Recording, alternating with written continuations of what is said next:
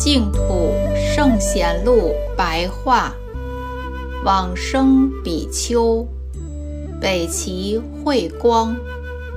慧光居住洛阳，曾著《华严经》《涅盘经》《十地经》等经典的著书，微妙穷尽地披露全实二智的义理。